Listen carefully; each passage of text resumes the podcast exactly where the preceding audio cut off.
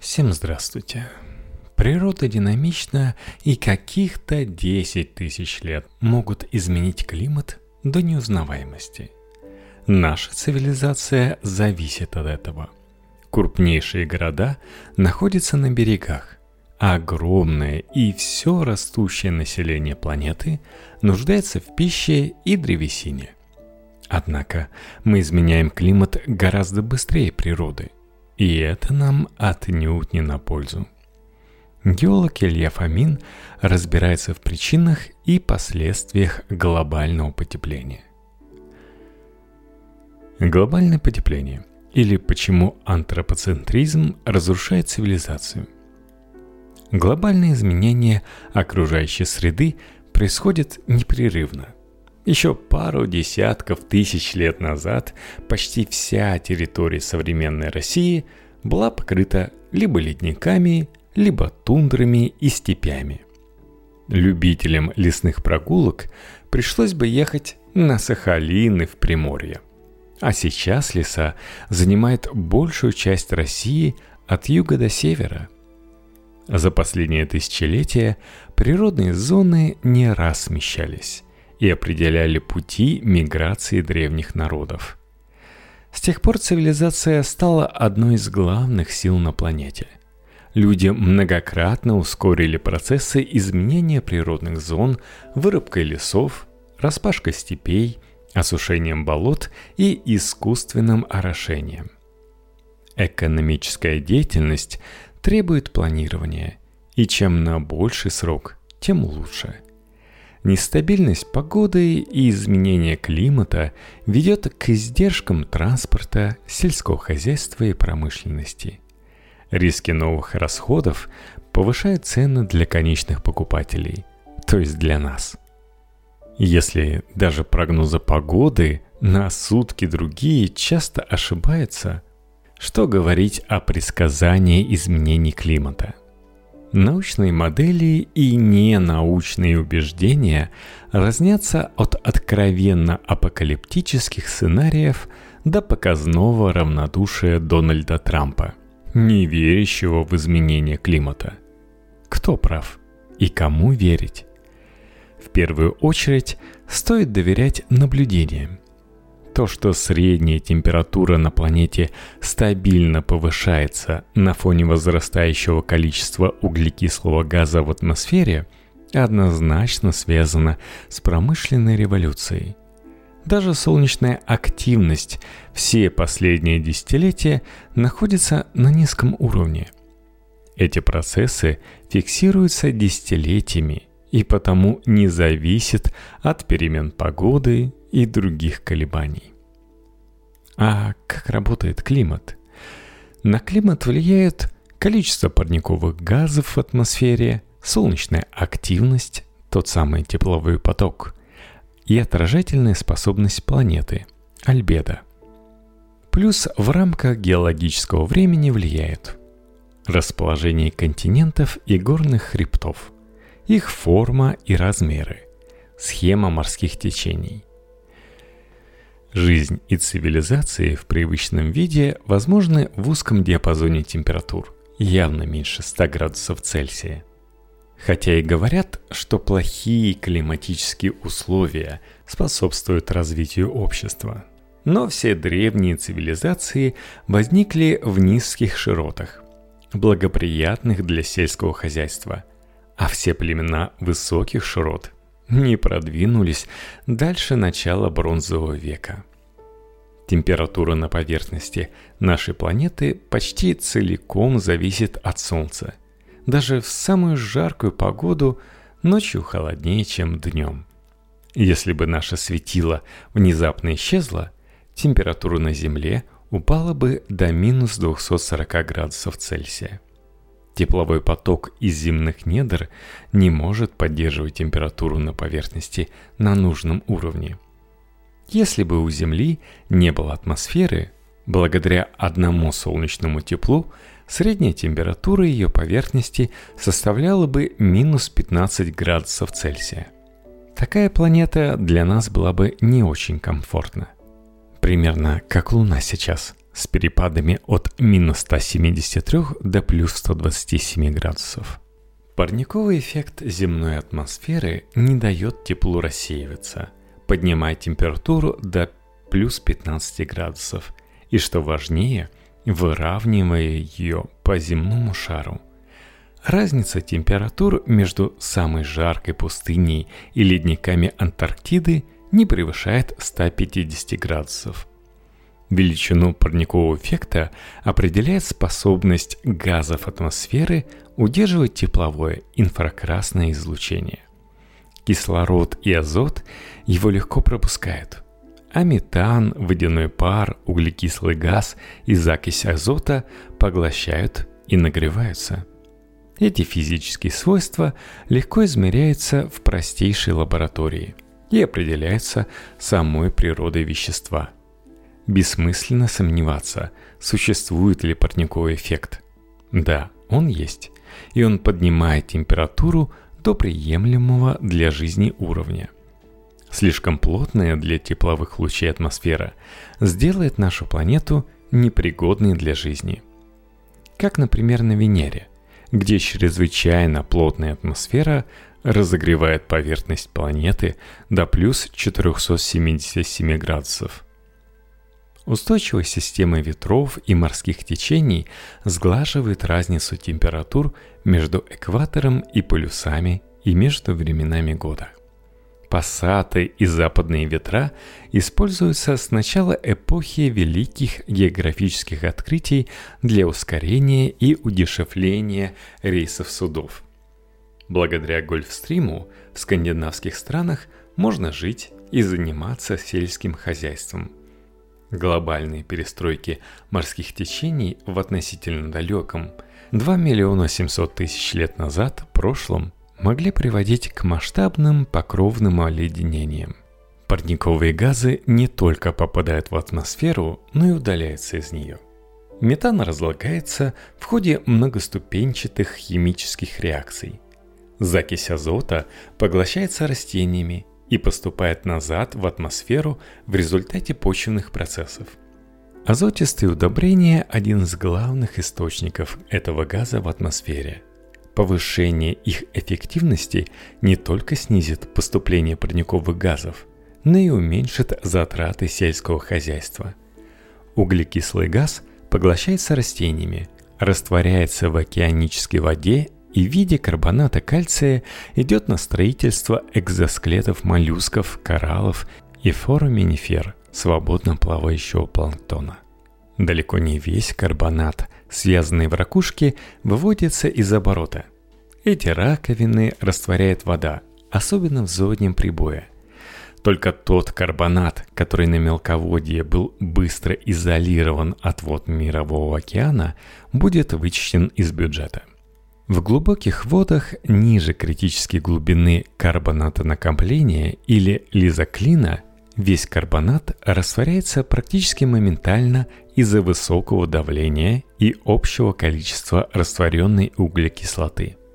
Концентрация углекислоты в воде повышается, а это способствует растворению кальцита и органита, двух главных минералов карбонатных раковин – Около 40% морского дна находится глубже критической глубины карбоната накопления. Поэтому только жизнь на мелководье эффективно связывает и удаляет углекислоту. Растения и фитопланктон связывают углекислый газ и вырабатывают кислород. Распространение фотосинтезирующей жизни в архее и протерозое вызвало одни из самых суровых оледенений – когда значительная часть планеты или даже вся Земля оказалась покрыта льдами. Растения первыми покорили и сушу, поглощая колоссальное количество углекислого газа. Это привело еще к одной суровой ледниковой эпохе. Возникшие в то время крупнейшие залежи каменного угля дали название каменноугольному периоду. Глобальные похолодания приводили к покровным оледенениям – а снег и лед великолепно отражают тепло и свет.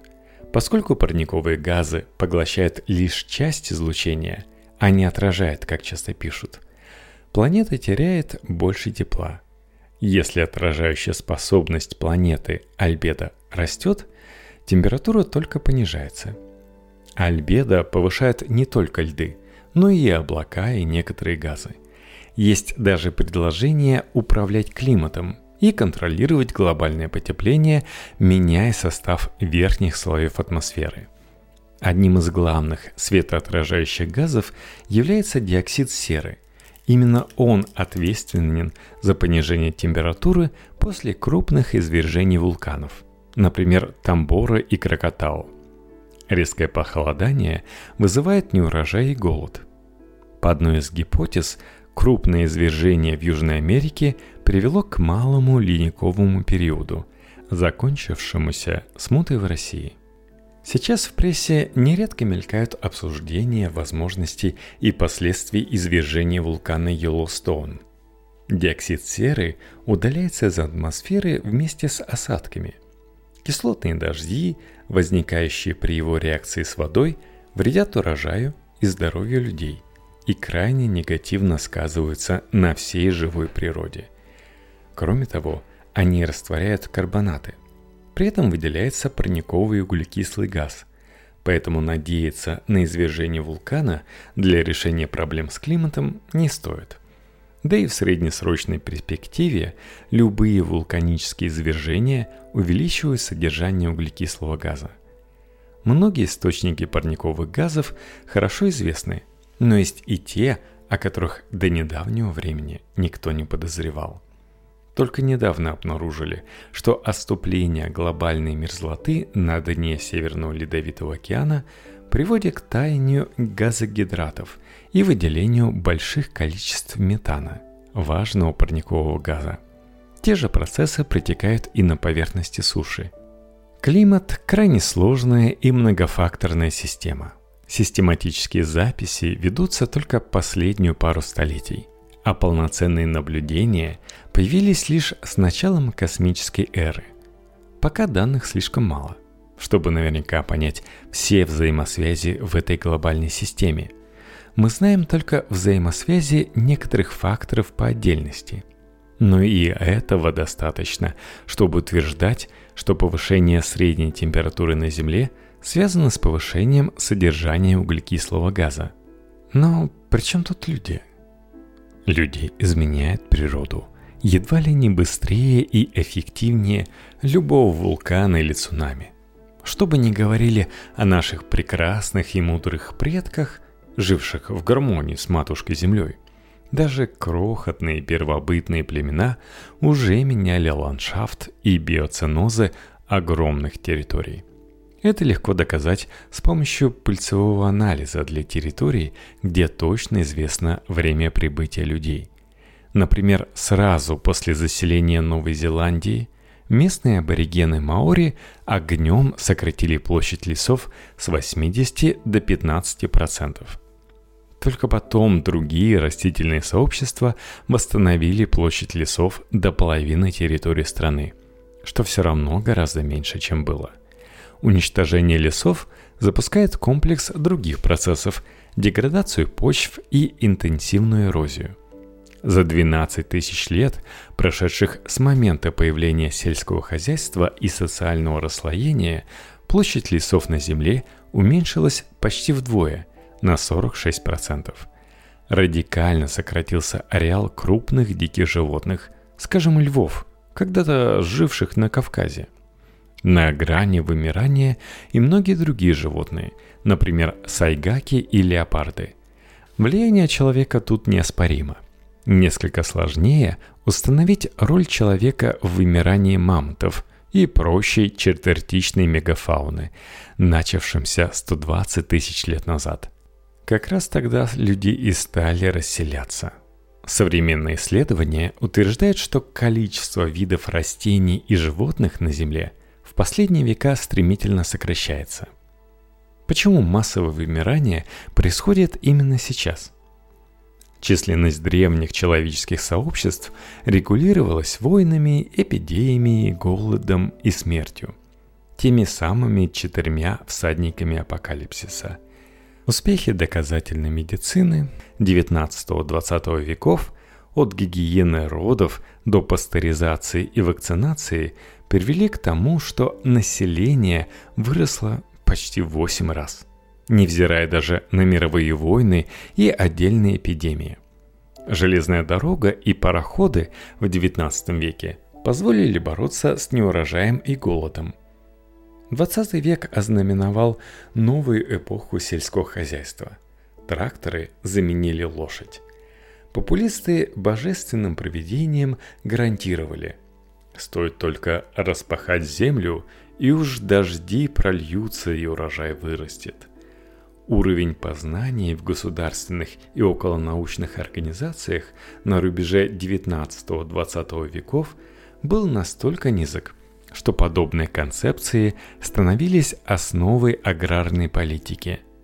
Но короткие сельскохозяйственные бумы заканчивались экологическими и экономическими катастрофами.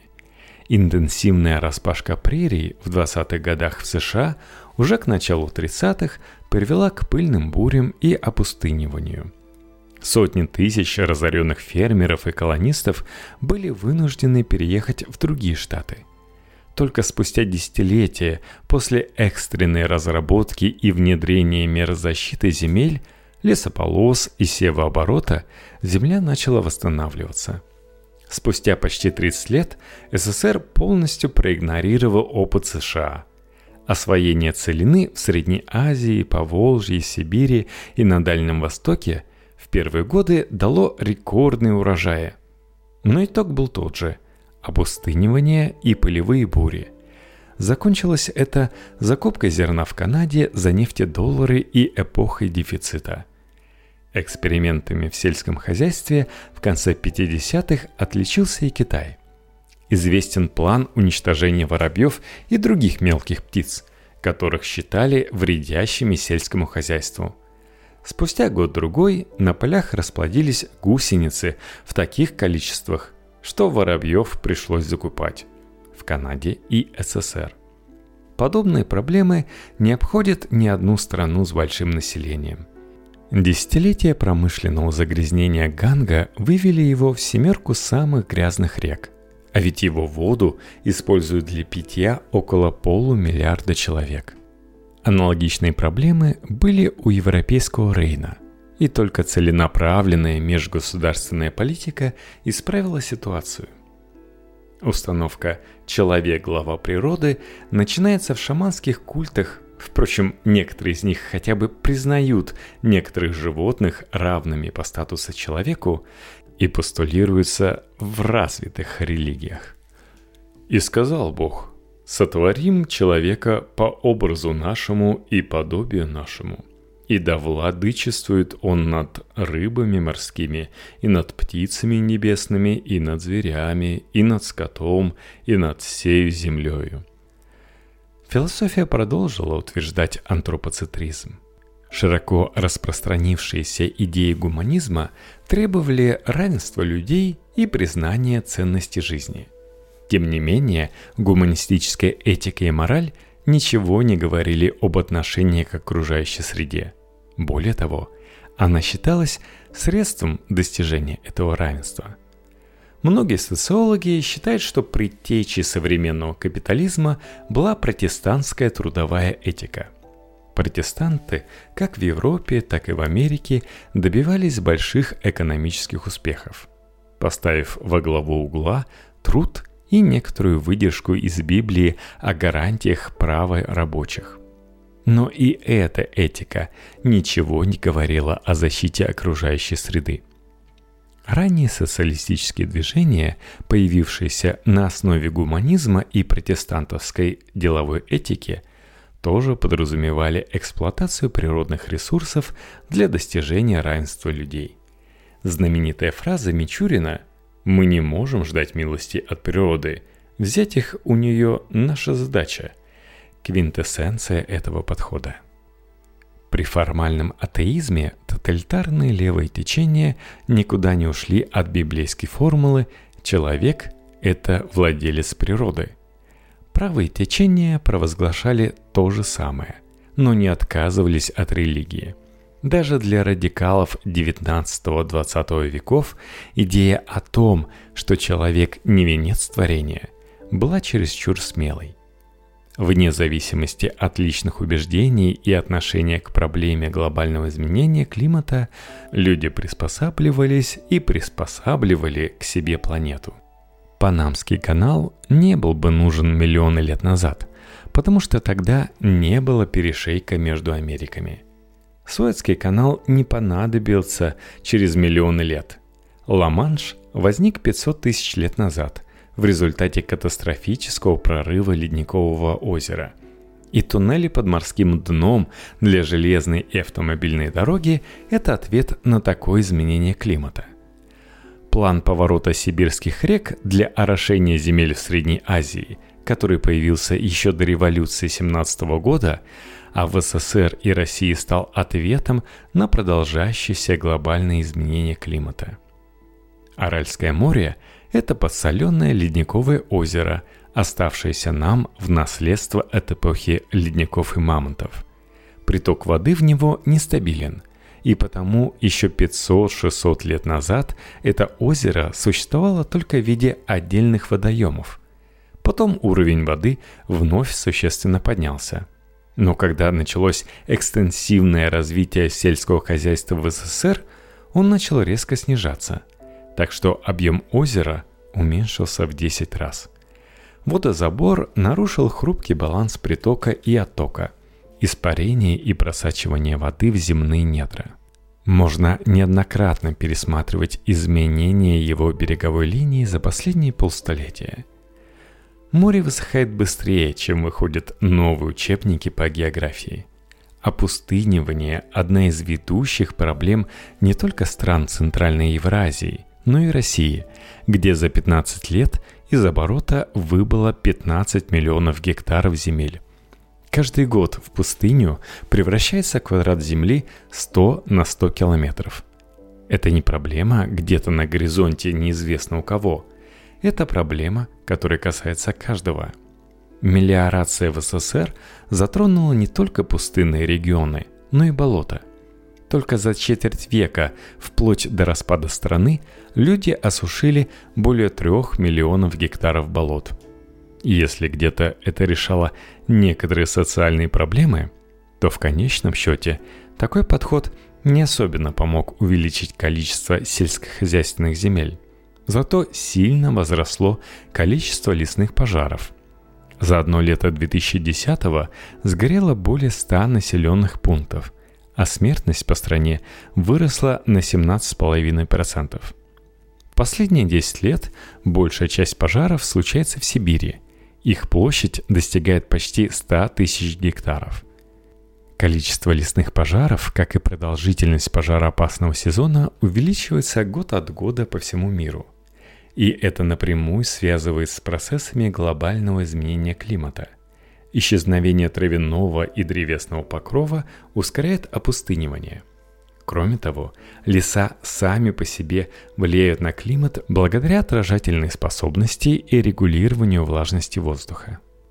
Тропические леса температуру понижают, в то время как северные способствуют более теплым зимам. Именно поэтому уничтожение деревьев, например, вырубка лесов в Бразилии, вызывает столько внимания – при опустынивании, выгорании торфяников и лесных пожарах углерод, прежде связанный в органическом веществе, переходит в углекислый газ. Эти выбросы нужно прибавить к промышленным выбросам, которые, кстати, в прошлом году опять побили исторический рекорд. Краткосрочные изменения климата почти никогда не заканчиваются хорошо – ухудшение условий жизни, подорожание продуктов питания, потеря работы, вынужденная миграция. Пример тому – уже упомянутое высыхание Аральского моря. Недавно и ООН признала изменение климата фактором миграции. Трудовые мигранты из Средней Азии появились в том числе из-за проблем с ведением сельского хозяйства и сокращения возможностей для животно- и рыбоводства на родине. Подъем уровня Мирового океана угрожает существованию целых стран. В опасности Нидерланды, Бангладеш, Нигерия и другие. Кстати, в одном только Бангладеше население больше, чем во всей России. Все эти люди будут куда-то переезжать. И любители побряцать оружием, к сожалению, такие есть и при обсуждении подобных вопросов, должны учитывать, что у этих стран армия будет, а страны, которые можно потерять, нет – Повышение концентрации СО2 действительно способствует росту растений, для которых он является основной пищей. По экспериментальным оценкам, растения на суше поглощают почти половину выбросов промышленности. К сожалению, значительную часть подобных исследований справедливо упрекает в том, что их эксперименты далеки от реальных условий. Например, в них сравнивают растения при одинаковой температуре – в ситуации, когда повышаются среднегодовые температуры, этот подход некорректен. С ростом температуры многие растения сокращают количество устиц, пор для газообмена. Так они уменьшают потерю влаги. При том, что количество поглощаемого углекислого газа остается близким к прежнему. В краткосрочной перспективе повышение содержания СО2 может дать прирост зеленой массы – но в долгосрочной и не сбрасывая со счетов все остальные факторы, растения будут эволюционировать в сторону кактусов, которые, в общем, погода не делают в прямом смысле этого слова. Крайне оптимистичная недавняя публикация сообщает, что за последние 30 лет площадь лесов на планете выросла на 7%. Авторы разработали свою систему деления суши по типам растительности, что может давать свою погрешность. И они сами признают, что их результат отличается от всех других исследований. Прирост лесов, по большей части, происходит за счет европейской части бывшего СССР, Китая и Индии, где действуют запреты и строгие ограничения на вырубку.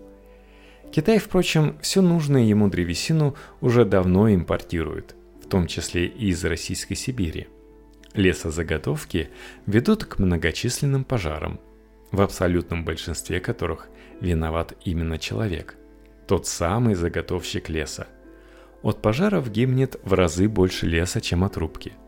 Другой проблемой является то, что в России фактически не требуют восстанавливать лесные угодья, а это то, что должно быть обязательно.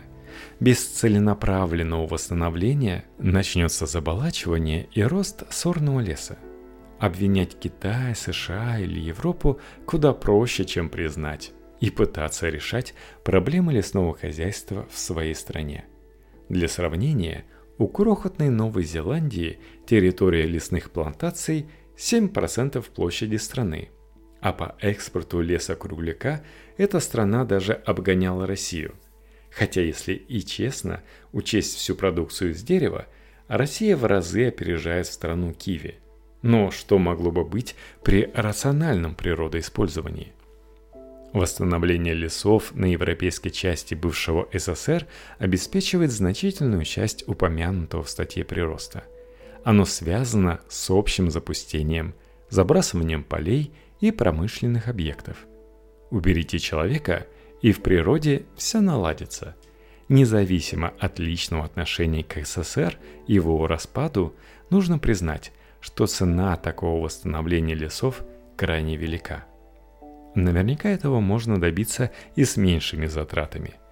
Помимо того, что для восстановления леса человечеству нужно куда-то отступить, отдать часть освоенных земель, пустыни зарастают не так быстро – для растений нужен не только высокий уровень СО2 в атмосфере. Нужен оптимум и по другим необходимым для растений условиям – температуре и влажности.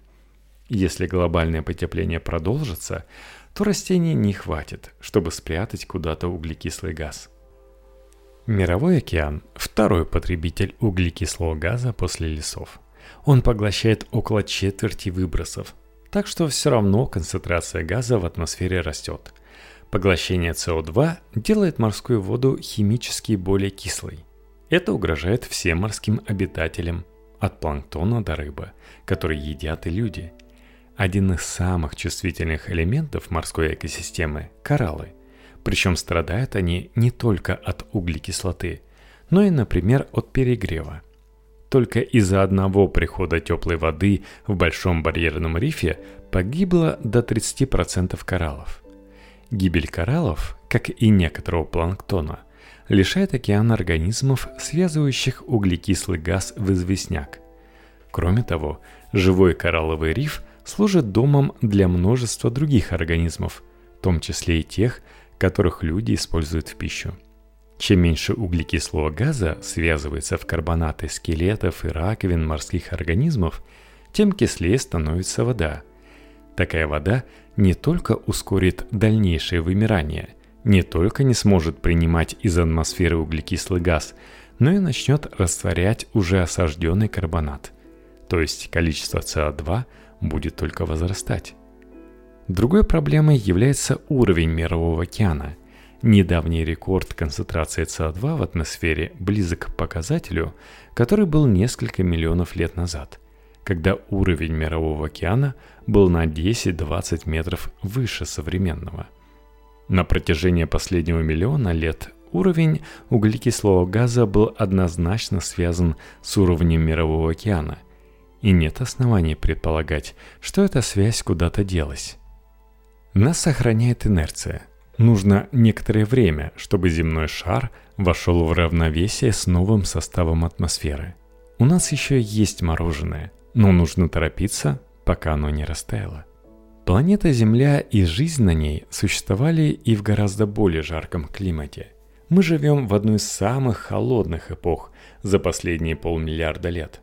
Прошлые теплые эпохи подарили нам, например, такой оборот речи, как «Москва белокаменная», Известняки русской равнины накапливались глубоко под поверхностью моря.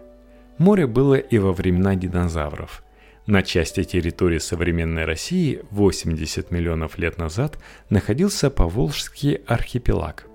Мы же живем в эпоху большой площади суши. Суши может начать не хватать. Современная цивилизация привязана к морским портам и рекам. А много ли крупных городов в высокогорье? Подтопление суши даже на пару метров потребует переноса всей инфраструктуры. Те, кто живут в центральных континентах, заплатят ценами в магазинах.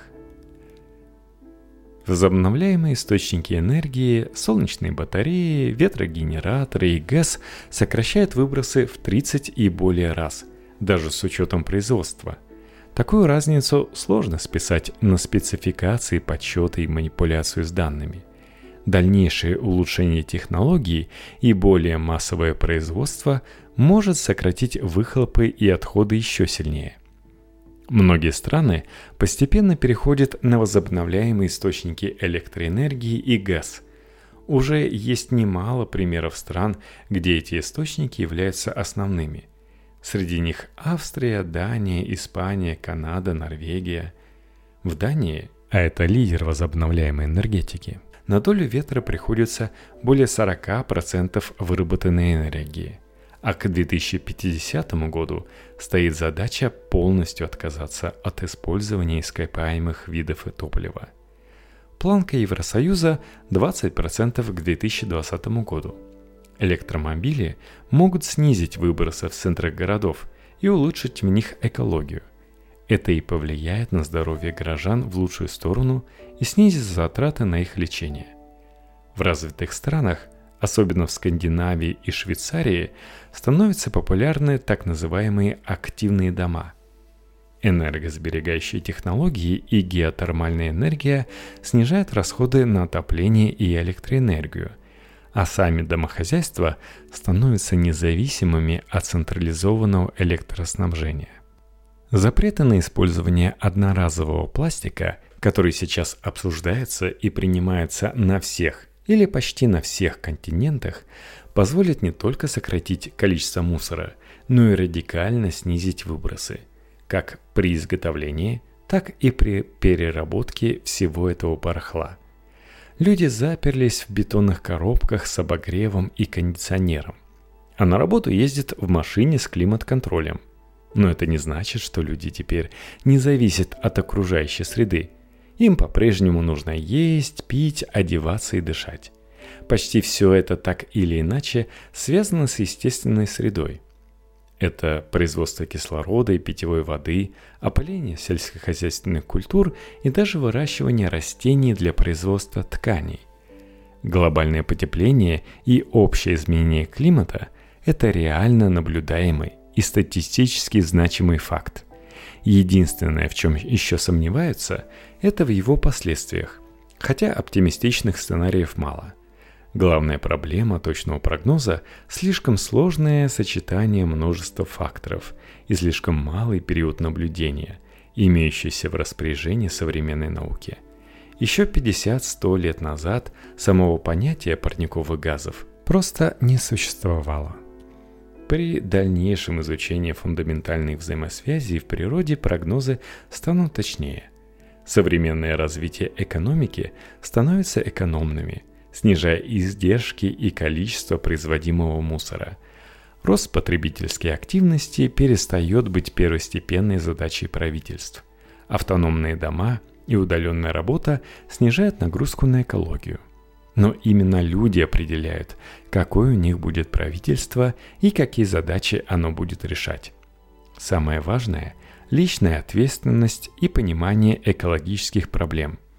Сохранение природы и ее восстановление не сама цель.